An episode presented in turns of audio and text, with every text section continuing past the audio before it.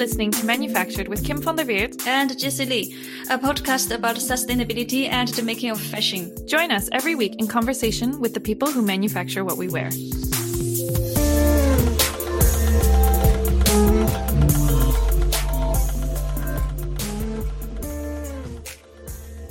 This is part two of our conversation with Matthijs Crietee, Secretary General at the International Apparel Federation, or the IAF. We can hardly believe it, but this is the last episode of season three. It's been a hectic six months, and we're going to be taking a little time off. But fear not, Manufactured will be back sometime this autumn. Follow us on Instagram or sign up to the newsletter via our website for updates about exactly when that will be.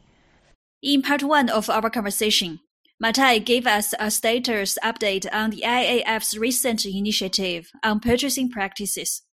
The initiative is a joint effort with the STAR Network and supported by GIZ Fabric.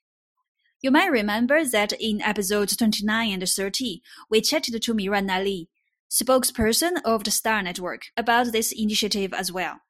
So, have suppliers come to an agreement about what's most important to them when it comes to purchasing practices? And what's next? What's commercial compliance, and how does Matthijs envision that these standards might be implemented? Be sure to go back and listen to part one to find out. In part two of our conversation, Matthijs offers some concrete examples of partnership models and how digitalization can help reshape business processes, and by extension, supply chain relationships. He also shares his thoughts on why manufacturers have been by and large left out of sustainable fashion conversations and the impact that this has on the supply chain as a whole. Our episodes this week are thanks to our collaboration with GIZ Fabric. The Fabric project is commissioned by the German Federal Ministry for Economic Cooperation and Development and supports the Asian textile industry in its transformation towards fair production for people and the environment. Matthijs moderated the ninth edition of GIZ Fabric's online seminar series called Getting Through the Crisis Together Asian Dialogues on Sustainability in the Textile and Garment Industry. The seminar series is free and available online, and we highly recommend checking it out. If you are on Instagram, please follow us to help us grow the conversation at manufactured underscore podcast. Or sign up to our weekly newsletter instead on our website, www.manufacturedpodcast.com, to find out what we're reading, what we're thinking, and what we're wishing. If you'd like to support us financially, you can make a Patreon donation via our homepage. To find out more about the GIZ Fabric project and the seminar series Getting Through the Crisis Together Asian Dialogues on Sustainability in the Textile and Garment Industry, check out the links we've put in our show notes. And finally, don't forget to leave us a rating on iTunes and hit subscribe.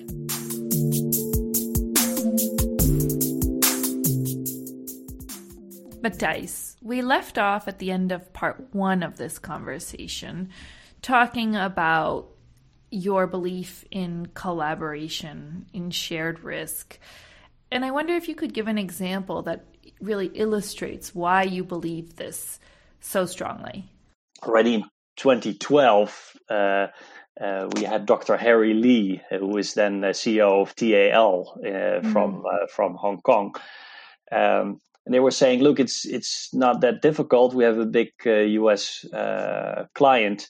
Um, we both invest in this flexibility together, and we create a system where you know with uh, investments in in gray fabrics and and and, and capacity of of, of of, of dyeing capacity we we both uh, in, invest in that. Well if it doesn't work out in the end and um, they could easily measure uh, by looking at okay what was the margin after a year on these products right not not mm. in the in the beginning when it was going into store but after a year and finding out that you had to um, write off a lot less you had to uh, give a lot of uh, less discounts the margin if you played the flexibility game right the margin was higher right? Because you were able to deliver more of the right product at the right time. Um, uh, so if it failed, TAL and and and and this particular customer would both uh, lose money. But if uh, it was a success, then uh, the the arrangement was that TAL would um, get a percentage of that additional uh, margin, margin, that was uh, that was being made, right? So so that that always uh, struck me, and I can say it now because it's 2012, right? And and and I'm mm. sure these kind of arrangements are nothing uh, unusual or or new, but you know it's it's it's it's it's, it's really the, the core of of what this collaboration uh, means. The result was better uh, in the end for for the supplier and for the brand, right? Um, and there was an incentive for TAL to really invest uh, in, in, in, in this kind of flexibility. Uh, the, the, the customer would never have gotten uh, this good a result without the full uh, cooperation and, and investment and, and entrepreneurial risk taking uh, of, uh, of, of, of, of the supplier. And they could do that because there, there was the um, possibility of uh, sharing in the in the reward as well. Yeah, and I think you. I want to emphasize a point about what you just said, which I think is really important and often missed in the sense that, like, you know, when we talk about flexibility, we have to be. We can't just look at like a couple of parts of the supply chain. You have to look at the whole supply chain because when you, for instance, like I mean, sometimes you see people saying, "Oh, we're doing our cutting and sewing, you know, in Europe or in the United States close to the end consumer, so our lead time is shorter, so we can deliver exactly what the market demands and there's no waste." And I'm always sort of skeptical of these arguments because it's like, sure, maybe the cut and sew is being done at the last minute, but instead of the inventory sitting with the cut and sew factory, it's now sitting with the fabric mill who's still in China. And um and so like I I think um, uh, I really appreciate. I mean, when you when you when you're talking about the sharing of risk between, in this case, TAL and a particular brand that they were working for, and also sharing of profit, like you know that it requires really like all the and like you said, when it's when we're talking about systemic problems, we have to have all these different parts moving in the same direction, or else it just kind of falls flat. And if you have even just one piece of the puzzle that isn't, then it doesn't it doesn't work. yeah, and, and and that's the sort of the choke point, like in the Suez Canal, right? It can uh, everything can go smoothly, and if the, one part is stuck, then everything is stuck, and uh, so you have to look at it holistically. Um, yeah. What what I love about uh, uh the digitization, uh, there we we say uh, it's not only an enabler uh, for more more smooth processes, but also in a way uh, an enforcer uh, because it only really works if you uh, change your processes and uh, pr- change your processes in such mm-hmm. a way that they are more collaborative. And and I really think that the best um, you know the the what the, the best outcome or what we should be aiming at as an as an industry is sort of these um, teams working on product development uh, containing uh, people from different parts of the supply chain. So you have your design people, you have your product development people, you have people from the manufacturer, you have people from the from the fabric supplier, and they just get together in the beginning um, uh, and, and, that at that point you can factor in uh, the knowledge that you need uh, to design a, a, a, product that is not only commercially viable but also technically um, viable uh, um, that also is uh, recyclable. Um, but you need all of that knowledge together right? And then and then you design it. And then you can also sort of factor in uh, the logistics uh, component of it because you are acting at that moment as one unit um, and and uh, you'll know what what what what to expect. So it's not one party waiting for the other until uh, an order comes or doesn't uh, doesn't come. It's it's a truly collaborative process and you can only do that i think with mo- you know with the modern technology where you de- where you can design and, and develop garments uh, totally di- digitally. Jesse, as someone who has spent many years in product development, both on the brand side and the factory side, What's your thought when you hear this? So that means the brand or the buyers needs to open up some uh, decision making process on different levels at different degrees. And decision making is a, is a big thing for brands. But on this point, they have to open up some processes, inviting different people to come in. Sometimes maybe even not the cut and sew team, but also cut and sew suppliers. You know, because some ideas looks perfect on computer screens and on paper, but only people who make that fabric or make that workmanship would understand how much it will cost or how difficult it is or if, if it's if it's good enough. So that it's a very nice picture, but as you said, chicken and egg, which one is first? So who who moves first? I think the brands really needs to move a little bit first to open some decision making process. And of course, then there is a big risk also on the factory side because then the factory needs to open up the planning and uh, the planning and the schedule. Open this information to the brand to know we are not available actually next month, but maybe there is a small window in the coming, I don't know, three weeks or, or, or six weeks or something. And this is also very critical to the factories because maybe the brands really want this product. So they might switch the orders to someone else who is available once the development is done. So by hearing all this idea, I feel it really like who moves first and it, it requires a lot of trust, lots of collaboration, as you said. Really, both sides needs to input lots of trust. Uh, yeah, I guess trust is is uh, a red thread running through uh, running through all of this. Um, um, it also has to do with uh, just going ahead and trying it, right? Because if it if it gets the right results, um, then the results speak for themselves.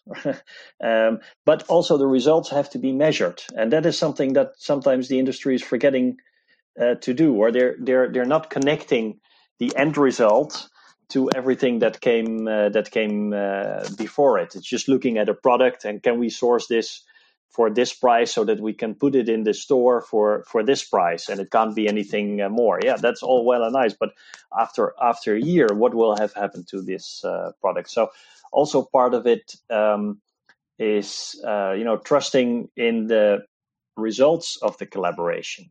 Um, but then how do you do this because it's like you're running a, a three star restaurant um, and you have to change from uh, traditional cooking to molecular cooking while you are still trying to cooking. be a three star restaurant. yeah, uh, it's pretty tough. Uh, so we we we I, I, like some examples where uh, I know one very large brands uh, brand which uh, has sort of externalized its uh, digital uh, development operations in, in, in, into a separate company. In um, so they say, okay, we, we really have to develop this, but we recognize that within our traditional structure uh, of a of a large brand, we probably can't get the right result. Uh, we probably need to have like a startup that develops uh, this new way of thinking. So let's um, invest in a startup, uh, and then this startup can, of course, uh, provide us you know with with knowledge and uh, services but also other uh, parts of the industry and and I really like what they what they are doing because when I asked the, uh, general manager uh, of the startup, so what would you like from IAF? What can we do? He said the connections with the manufacturers. He said that's really you know that's that's the cutting edge now uh, for us. We we are developing new processes um, that uh, our our sort of mother company uh, can and, and and should be incorporating. Um, but we want to do that together with with the manufacturers because that's where we are going to be able to uh, to to make the difference in uh, in many ways. And and you go from the sort of um, phase one flexibility, you know, which is saying, okay, I'm just going to move the risk down the supply chain and let somebody else pick up the bill and figure out you know uh, uh, that's that's you know that's a tried and true way of being flexible. You don't own very much of production capacity that you have to fill. Mm-hmm. um, um, or any of it. or any of it. Um, 2.0 or 3.0 uh, in that is uh, figuring out what kind of processes uh, can actually yield uh, a better result overall. And that's, uh, but it's very tough. That's the, the, the toughest thing to do. Um, and yet that's the way forward, right? Well, and it's like you said, Jesse, I think it's like chicken and egg because in, in theory, shared, I, I would think shared risk would lead to higher margins, but you need trust to be able to get to a place of shared risk and who moves first and which comes first. Is it the shared financial risk that comes first or is it the trust that comes first? You know, one of the undercurrents of the conversation we've had so far is like when we, okay, we're talking now a lot about sort of inside the industry, the relationship between manufacturers and uh, brands. But if you sort of zoom out mm-hmm. and you like look at, you know, how the media talks about the fashion industry or even how different activists groups talk about the problems in the fashion industry we often hear about brands and we hear about workers or unions and you don't hear so much about the manufacturers the actual employers of these workers. And I think one of the things that strikes me about the conversation we've had so far is I mean, everything we've been talking about in terms of like what manufacturers might need in terms of purchasing practices or what their red lines might be or how you generate this trust between brand and manufacturer, all of that has very direct implications on workers, on people who are on the production floor. And so I'm curious, why do you think it is that so often we hear about brands in, in, in the public, in, in sort of common, more common media narratives about workers and unions and brands, but the manufacturers are sort of missing from the picture? Um, well, I think one reason is a very practical one, right? Um, there, there, there simply is less capacity with the manufacturers uh, to engage in in these kind of conversations, networks, and uh, and everything. Um, and and the reason for uh, that is that because you know they need all the capacity uh, to to remain uh, afloat in uh, in this in this tough system. Um, so if you look at large brands and retailers, they, they have big departments sometimes um, that are that are dealing with things like industrial relations. So they have people that are very qualified that know a lot about that and that are able to participate in these international uh, fora that are, that that are there. Um, uh, unions, to a lesser extent, uh, also have that. And if I look at the country uh, where I'm from, um, you know, there's there, there, there's not much government support going to uh, industry as- associations, uh, but there is quite a lot going to uh, multi-stakeholder initiatives, uh, unions, uh, because that is, um, and you know, I, I, guess partly for good reason, right? Um, but that has sort of uh, skipped over uh, the, the, the the sort of representation of uh, manufacturers. Simply, they, they, they haven't gotten around to it yet, and, and mm. that hmm. one of the things that that uh, that IAF is obviously, and that's our role. That's what we try to do. We have even in our 2021 priority issues, we have uh, a global institutional framework for the industry uh, as one of our uh, priority. So we say this framework um, it's uh, it's incomplete. Um, if we look at the uh, accord, for instance, um, I remember when the discussions were there was the was the unions, um, it was the the large brands and, and and retailers, and we said, well, because this is also having implications outside of uh, Bangladesh uh, at some point wouldn't it be good for the IAF to be around the table? That was not a good. Uh, they, they, the, the, the parties at that time didn't think that was a good idea. Oh, this is so interesting to hear you say that because Jesse and I actually have recorded conversations about the Bangladesh Accord with different manufacturers, which we have never released precisely because like when jesse and i were were when we had these conversations this is what the conversation was like it's a it's a legally binding agreement between brands and workers but workers are employed by a third party who are missing from the picture. But the Bangladesh Accord is so often heralded as a such a milestone because it's the first time that these, you know, things were legally accountable, et cetera, et cetera, that we've sort of struggled to know how to put this out there without basically being eviscerated. well, yeah. Um, but I think you're right. I, I, also have to say that mindset is changing, right? Mm. And, and, and has changed. So this is already quite a while ago. Um, and now I think uh, IAF, we are uh, in, in, uh, in, the international working group of the uh, call to action, which is an mm-hmm. ILO initiative representing manufacturers. Um, uh, because we think it's important, but also precisely to make the point that we're that we're making now, right? That this representation needs to be there. I mean, a lot of work needs to be done, also within IAF, right?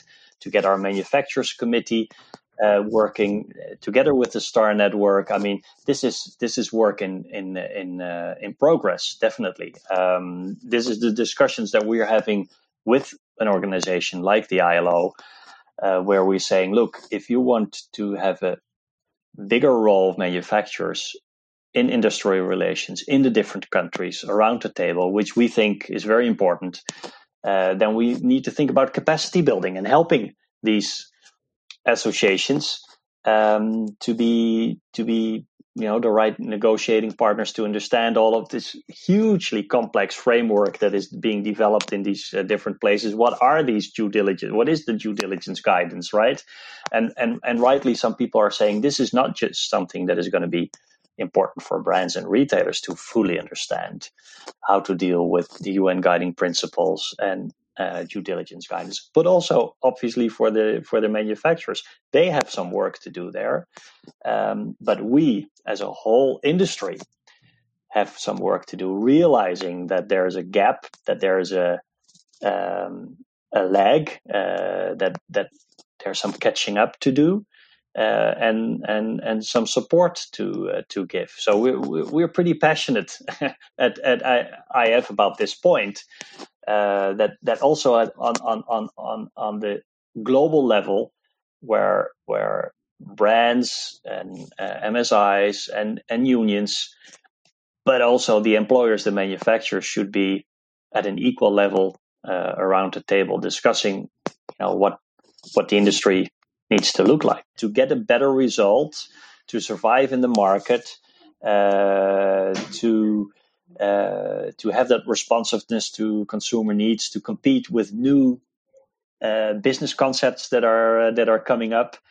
Um, this collaboration with manufacturers uh, is just becoming more important. There's more economic ratio also uh, to to get that collaboration going um, and uh, to you know to just get better results and and that's a fortunate I think convergence of uh, the the human rights uh, and environmental concerns that that we have, and and the raw economic uh, reality that is uh, that is hitting. But we have to connect those lines, and that is not often enough happening. And and that's why, like really, what you're doing from a you're you're talking about this from a manufacturer point of view, but also from an economic uh, mm. manufacturer point of view, understanding you know how a manufacturer's business is being being run.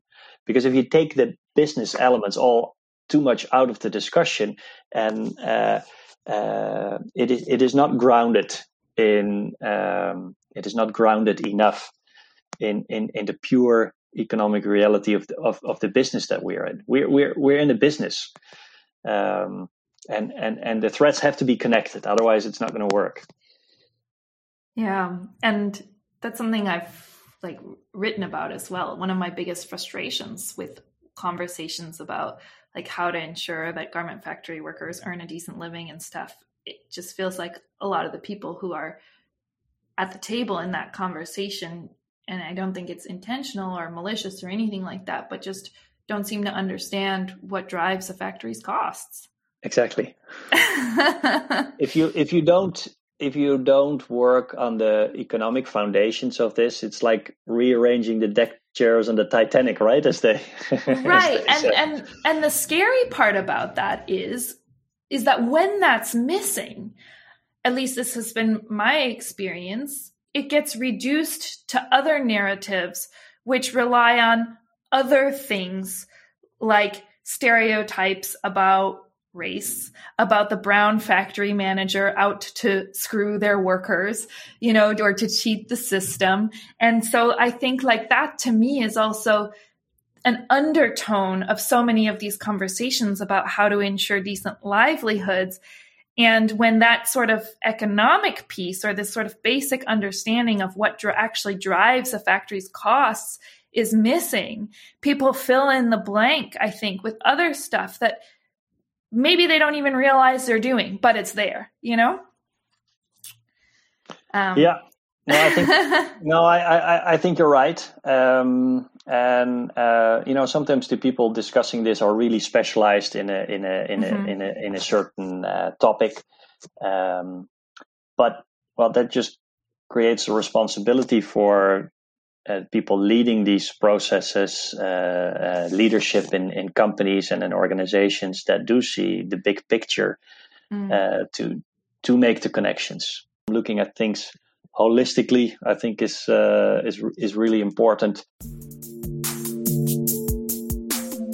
Thank you for listening to Manufactured. To learn more about our guests and the issues we've chatted about today, sign up for our weekly newsletter on our website, www.manufacturedpodcast.com, or find us on Instagram at manufactured underscore podcast. We'd also love to hear your stories and what you think. Collecting with listeners is the most rewarding part of what we do, so please don't be shy. To be the first to find out about new episodes, subscribe on Apple Podcasts or wherever you get your podcasts. We'd also love it if you left us a review. Leaving a review helps other people find our show and finally, if you'd like to support us financially, you can make a Patreon donation via our website homepage. Thanks for listening and see you next week.